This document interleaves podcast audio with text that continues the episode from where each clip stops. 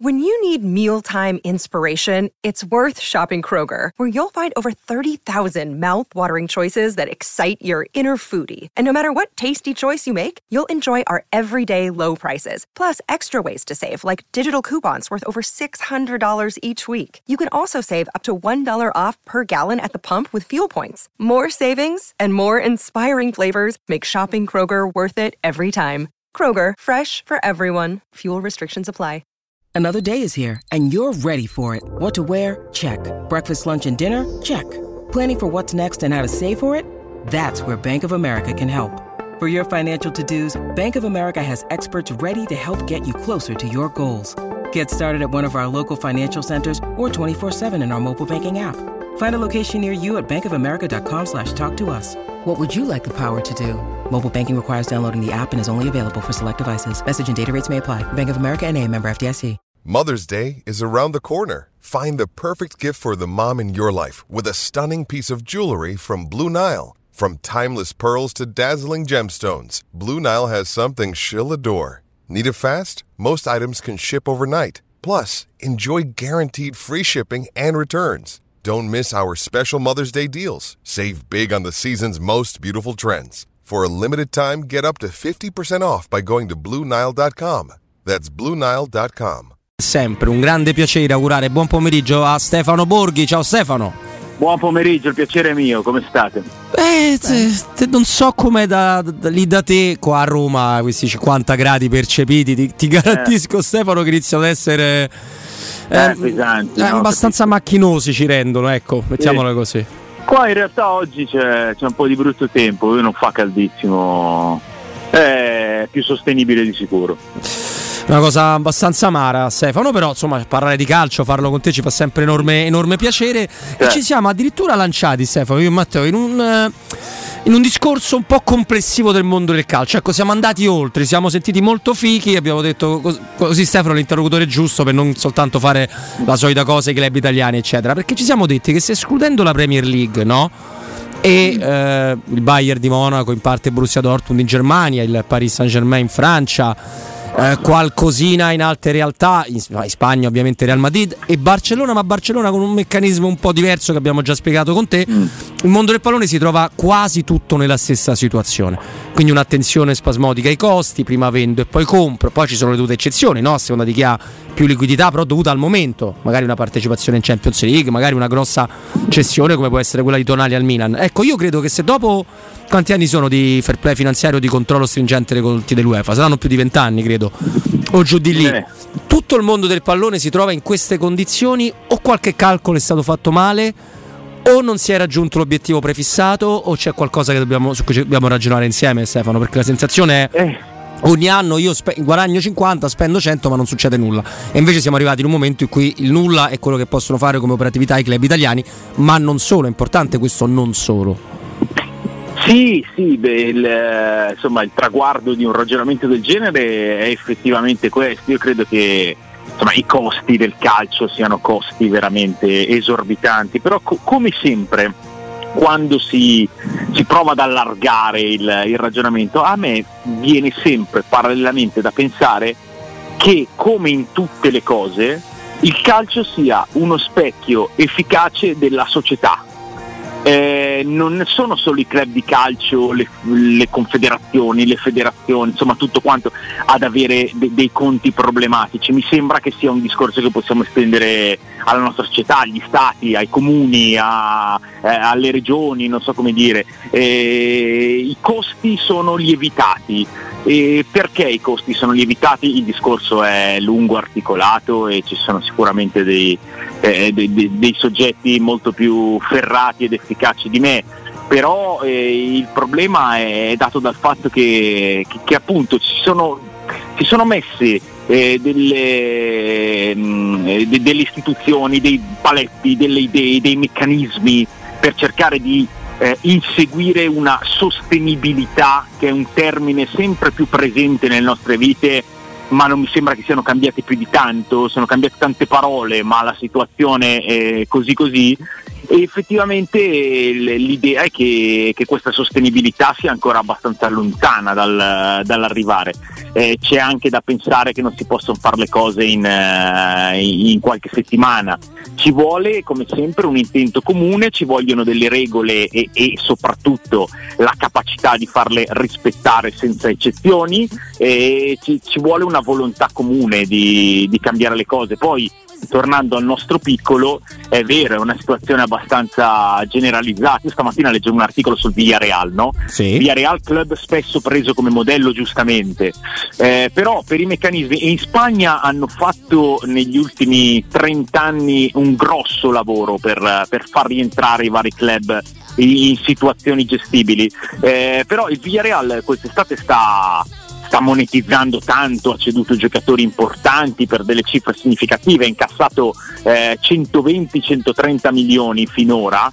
Eh, e può operare per quelle che sono le regole spagnole in ingresso solo per una trentina di milioni.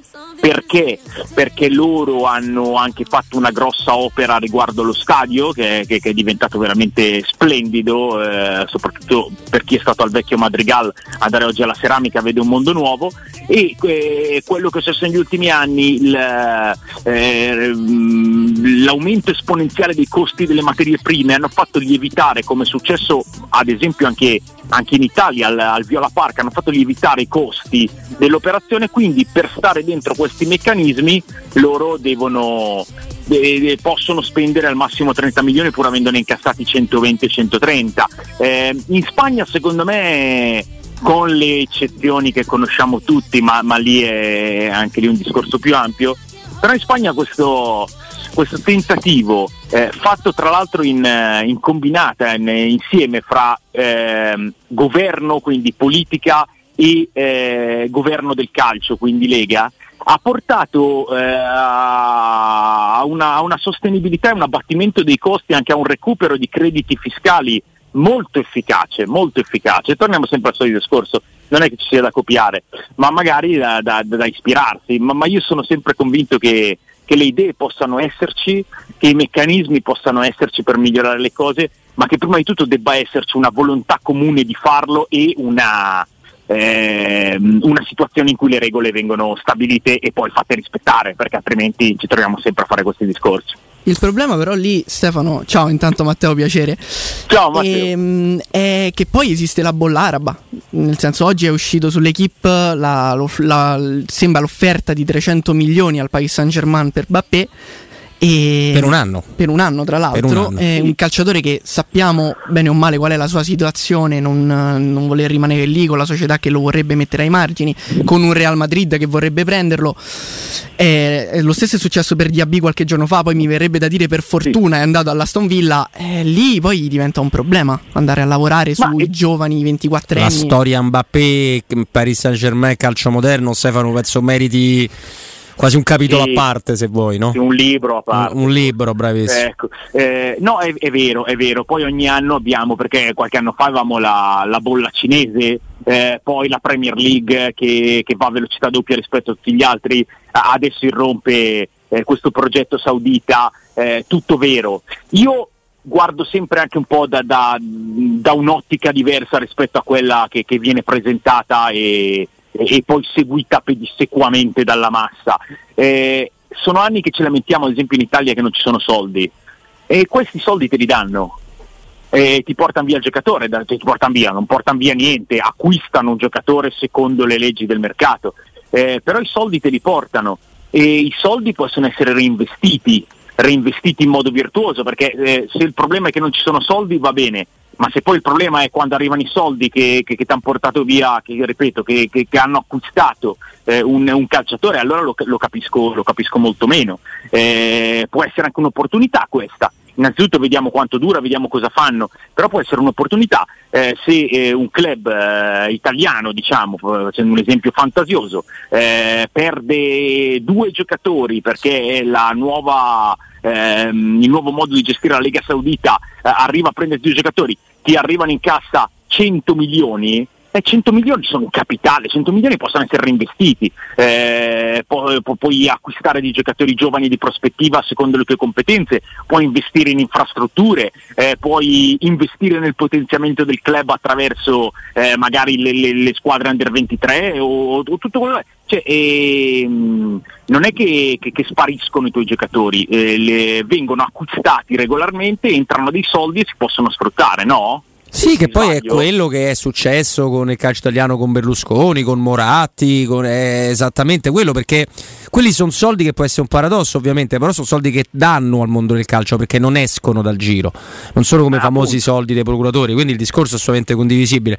Invece su proprio la, lo specifico caso Kylian Mbappé perché quando leggiamo di ponte di un anno per, per comunque permettere al Parì di monetizzare, segna con il Le Havre, ma il giorno dopo non parte per il Giappone, Luis Enrique. Hai detto bene tu, ci vorrebbe un libro Stefano, solo noi abbiamo pochi minuti. Sì. No, anche perché cioè, già sarebbe una, eh, una vicenda che ci farebbe parlare se riguardasse un giocatore non dico qualsiasi, ma uh, un giocatore. Qua stiamo parlando di quello che per moltissimi è il miglior giocatore del mondo e, e quindi è ancora più, più impressionante la cosa.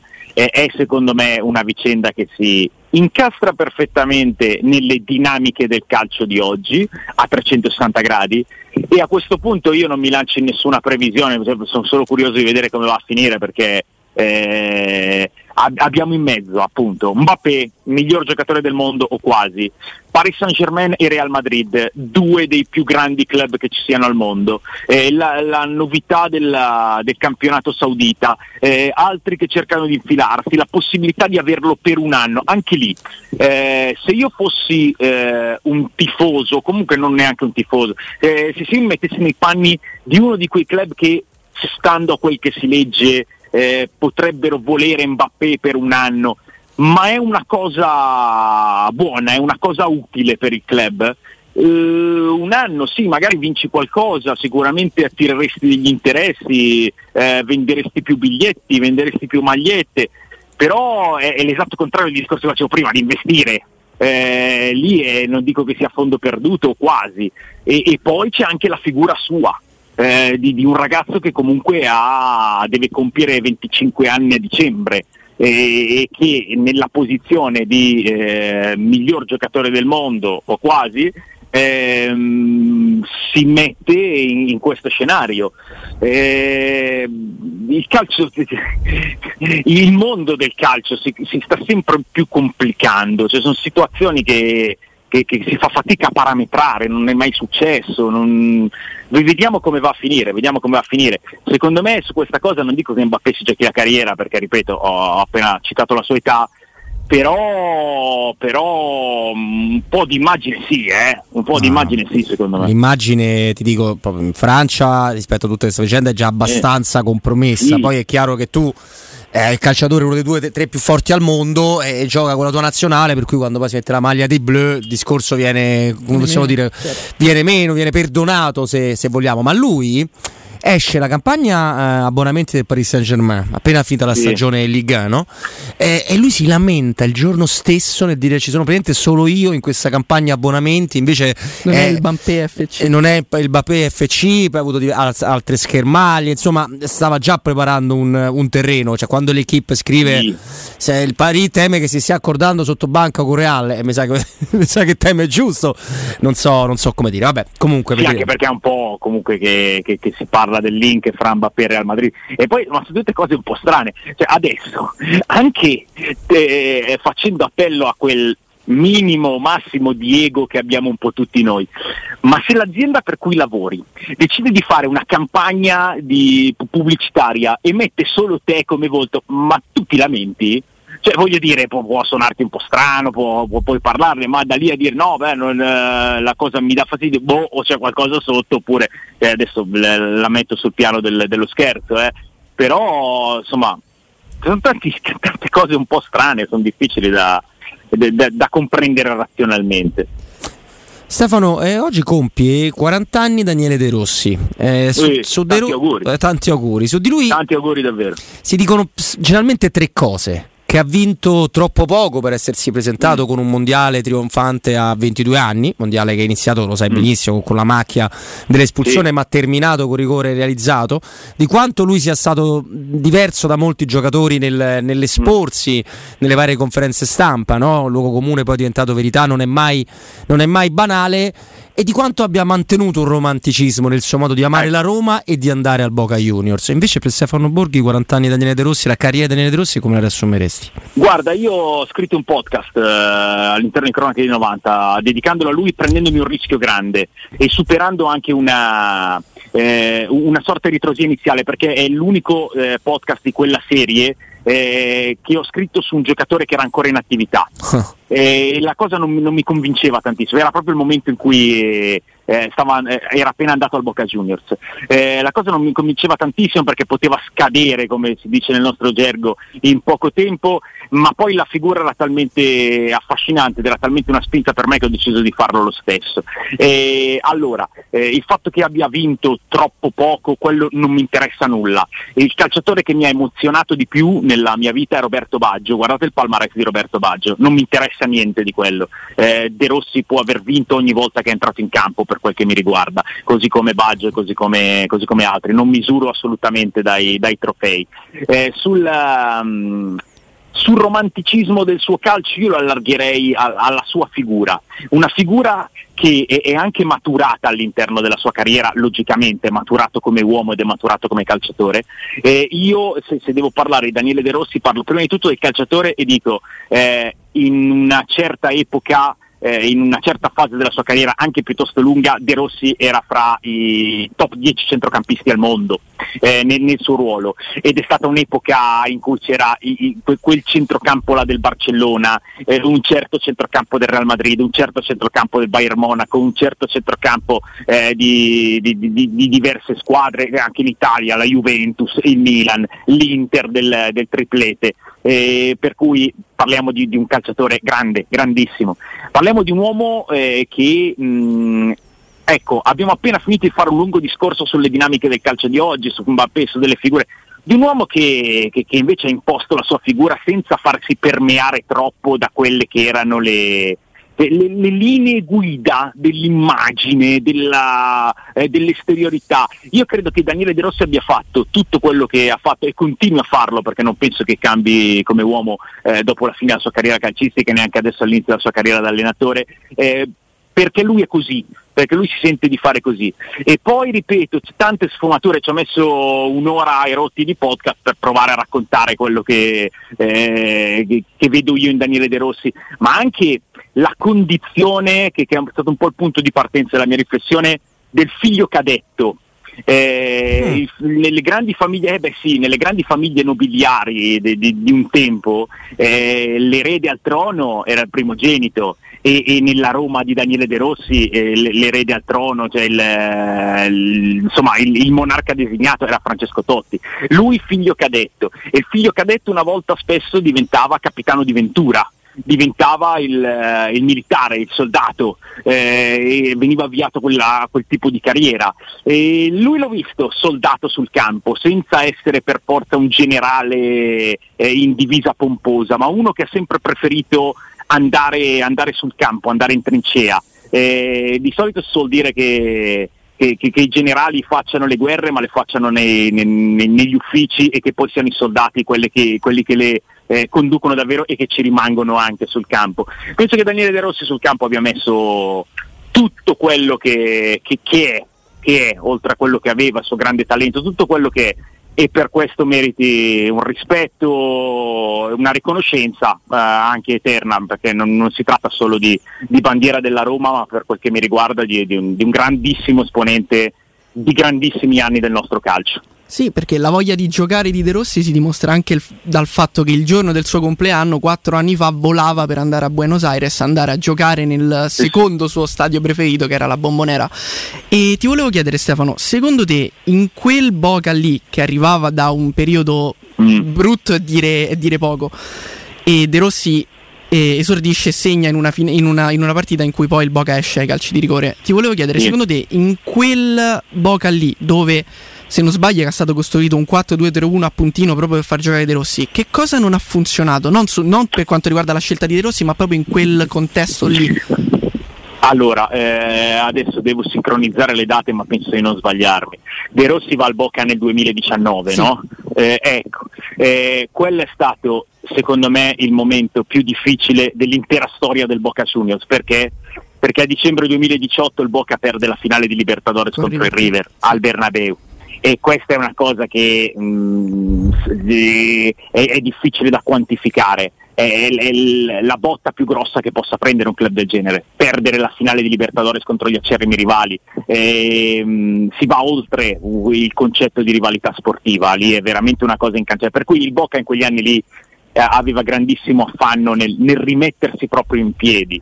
Eh, quindi ne, non è che non ha funzionato un uh, sistema di gioco, non ha funzionato un giocatore, non ha funzionato un allenatore, anzi secondo me il Bocca tutto sommato è riuscito a rialzarsi, a riprendersi qualcosa anche in tempi piuttosto brevi per la gravità della botta che aveva preso. Eh, lì era ancora molto fresca per cui c'era, c'era, poco da fare di più. Poi eh, per quanto riguarda l'avventura proprio di, di, De Rossi, lui ha avuto dei problemi fisici, era, era, molto difficile, il calcio argentino è un calcio veramente tanto diverso dal nostro. Eh, però le, il primo motivo è sicuramente dato da quello, eh, il Boca si stava rialzando dal, dalla botta più grossa presa nella sua storia, per cui non è che è arrivato in una, in una macchina che funzionava benissimo, è arrivato in una eh, landa di macerie e nel momento in cui cioè, bisognava contare i sassi da, da cominciare a riallineare, eh, neanche gettare le fondamenta. Sì, perché poi tra l'altro credo che la sua più grande macchia è non aver potuto giocare neanche un super classico da quando, era, mm. da quando ha vestito la maglia del, del Boca. Lui gioca solamente sette presenze, se non ricordo male. E nessuno mi toglie dalla testa, niente mi toglie dalla testa il fatto che stando in panchina e dando indicazioni, io quel periodo l'ho viste quasi tutte le partite del Boca, e lui dando indicazioni da fuori e da dentro al campo, secondo me lì gli è venuta l'idea, devo fare l'allenatore dopo perché il calcio ancora mi deve qualcosa e devo ancora prendere qualcosa dal calcio.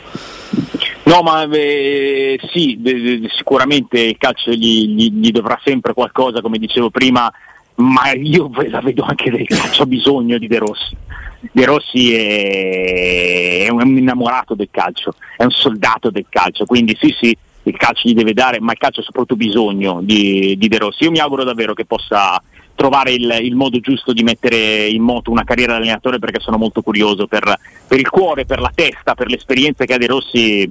Io sono molto curioso di testarlo da, da allenatore, da capogruppo. Sì, anche, anche, se poi lì lo sai bene, mm, il, tem- il, tempo della scelta, la scelta che fai soprattutto sì. all'inizio ti posso lasciare, eh.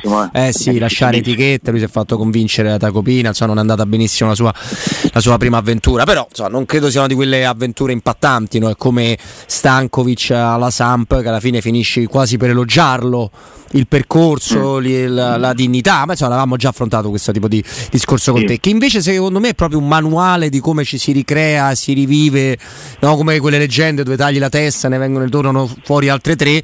È il River che dalla retrocessione sì. storica dovuta a un calcolo matematico impossibile di un regolamento assurdo ai tempi del campionato argentino è anche con De Michelis, con un bilancio straordinario, sì. con dei talenti fantastici, si porta a casa un altro campionato, Stefano.